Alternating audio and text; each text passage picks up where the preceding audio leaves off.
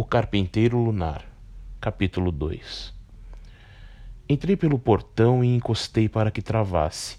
Minhas pernas tremiam, simplesmente porque eu não deveria estar ali. Logo de frente, um corredor que dava para o fundo da casa e à minha esquerda, uma porta já aberta que dava acesso à sala. Já de cara vi três pessoas: dois homens e uma mulher, todos sentados. A sala era muito bem decorada e não tinha uma televisão. Na verdade, parecia um templo ao sincretismo religioso. Imagens de Kardec, Buda, pequenas esculturas e quadros de divindades hindus. Bom, não era assunto meu como cada um vive suas crenças. Mas não vou mentir, achei estranho. Provavelmente pela minha educação cristã. Eu ingenuamente, por que não dizer burramente, estava esperando por um olá, seja bem-vindo, qualquer coisa do tipo. Mas ao invés disso, um dos homens se vira para a única mulher presente e pergunta: Ele usou a senha uva azeitona? Sim, ela respondeu. Deixe-me ver algo, disse ele, mexendo em seu celular. De repente, o homem me fixou um olhar bastante intimidador e foi levantando vagarosamente do seu assento, sem deixar de me encarar. Ele era um sujeito bastante alto, talvez um metro e noventa, branco, pálido, uns cinquenta e cinco ou sessenta anos. Me veio a ideia de que ele era um vampiro urbano. Então ele se aproximou de mim a passos lentos e disse: A senha uva azeitona foi dada a uma mulher idosa. E você é um cara jovem. Me diga o que está acontecendo aqui, ou você morrerá engasgado no próprio sangue. Sério, a sensação era de que eu havia acabado de cometer uma grande estupidez e que isso poderia me levar a um fim trágico. Merda, merda, o que eu vim fazer aqui? Como não imaginei que eles teriam qualquer outra referência para saber que não era eu quem havia recebido aquela senha originalmente. Pensava enquanto tal sujeito aguardava minha resposta com o olhar de quem vai te levar para o abate. Senhor, existe uma explicação. Disse eu, quase cagando nas calças. Expliquei toda a história, detalhadamente, a mesma que você ouviu anteriormente, incluindo minhas razões pessoais que me levaram a ir em busca de um grupo de desconhecidos cuja única referência que eu tinha era um bilhete no bolso de uma velha morta, e quando terminei, ele, obviamente, seguiu desconfiado. Como eu vou saber que você não fez algum mal àquela senhora? Pegou o bilhete e veio aqui com algum interesse obscuro, como roubar, por exemplo. Foi quando a mulher interrompeu. Esse homem não está mentindo, e tampouco representa alguma ameaça. Sei desde que ele chegou aqui. E nem precisei ver o seu rosto. A voz ao interfone bastou. A voz é o suficiente. Por isso nem me preocupei em checar o perfil. Ela afirmou, me olhando com um olhar sereno e um sorriso muito discreto, bastante confortador. Ela era linda, aproximadamente 25 anos, negra, cabelos cacheados, lábios carnudos, uma boca enorme que despertava desejos mais comuns. Ela fazia-me sentir o que eu era, um babaca. Confio muito na sua intuição, coruja, mas por curiosidade quero outra opinião. Disse o homem logo em seguida, se voltando para o outro homem presente, e prosseguiu. O que você acha dele, silêncio? E o outro respondeu apenas com um sinal de positivo, sem dizer uma só palavra. Logo concluí que Silêncio era um apelido que lhe fazia jus. Este último era um sujeito parrudinho, moreno, cabelos negros lisérrimos e com forma de tigela, que quase lhe cobriam os olhos. Parentava ter uns trinta anos. Estava cabisbaixo, com os dedos das mãos entrelaçados e inquietos. Apesar de silencioso, inspirava ansiedade. Qual o seu nome, rapaz? perguntou o vampirão. Jailton, senhor, eu respondi. Olha, você considera certo o que fez ao vir aqui no lugar da senhora? Eu já não sei muito bem o que é certo.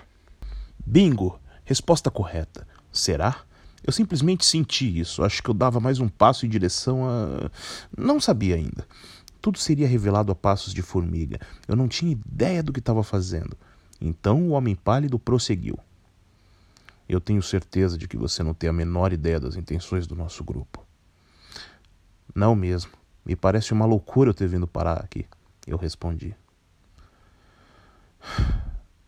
Permita-me fazer as devidas apresentações. Aquele, como você já sabe, é o silêncio. Esta moça é a coruja. E eu sou o carpinteiro lunar.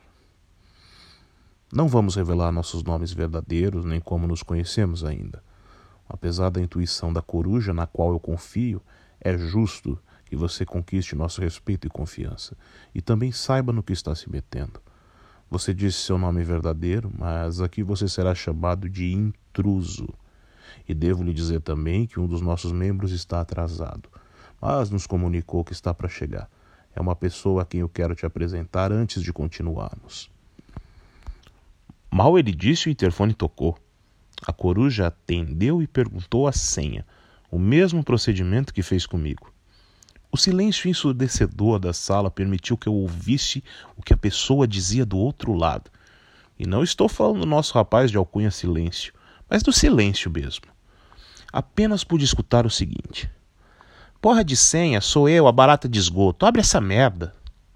Uma voz jovial, daquelas que lembram uma época da vida onde a gente ainda tinha esperança no mundo melhor, amores hollywoodianos e tantas outras verdades de um cenário de ficção.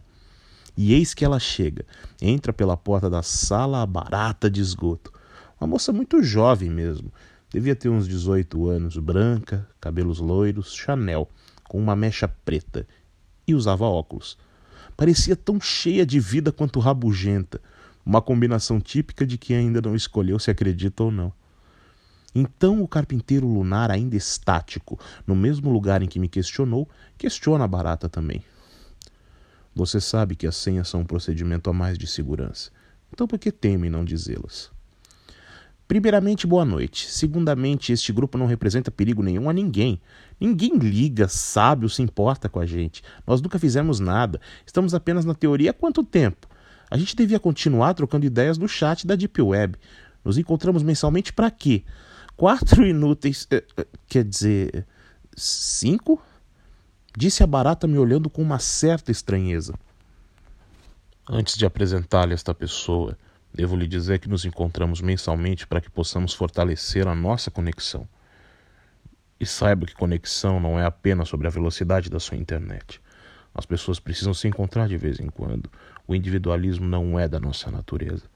Talvez seja quando o Homo sapiens evoluir, mas ainda não é o caso. Ah, tá bem. Me apresenta a figura aí, mas. Peraí. Você me disse que estava conversando no chat com uma velhinha que tinha se identificado com a ideia.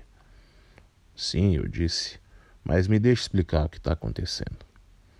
E aqui novamente nós vamos pular toda aquela história que você já conhece.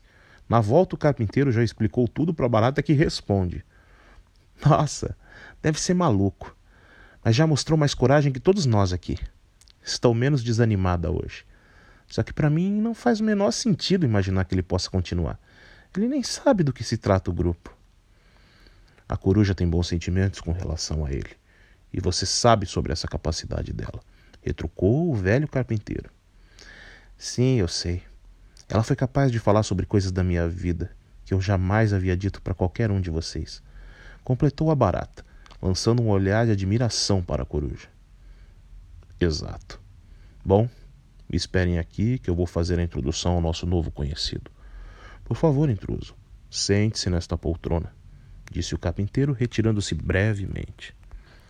E lá estava eu, com mais quatro desconhecidos, mas pelo menos já sabia seus nomes, ou melhor, seus pseudônimos, e ainda sem ter a menor ideia do que me aguardava. O que eles faziam? Aparentemente haviam se conhecido pela Deep Web e pareciam estar um tanto parados. O que pretendiam? Não conseguia nem imaginar que tipo de surpresa eu teria assim que o carpinteiro retornasse.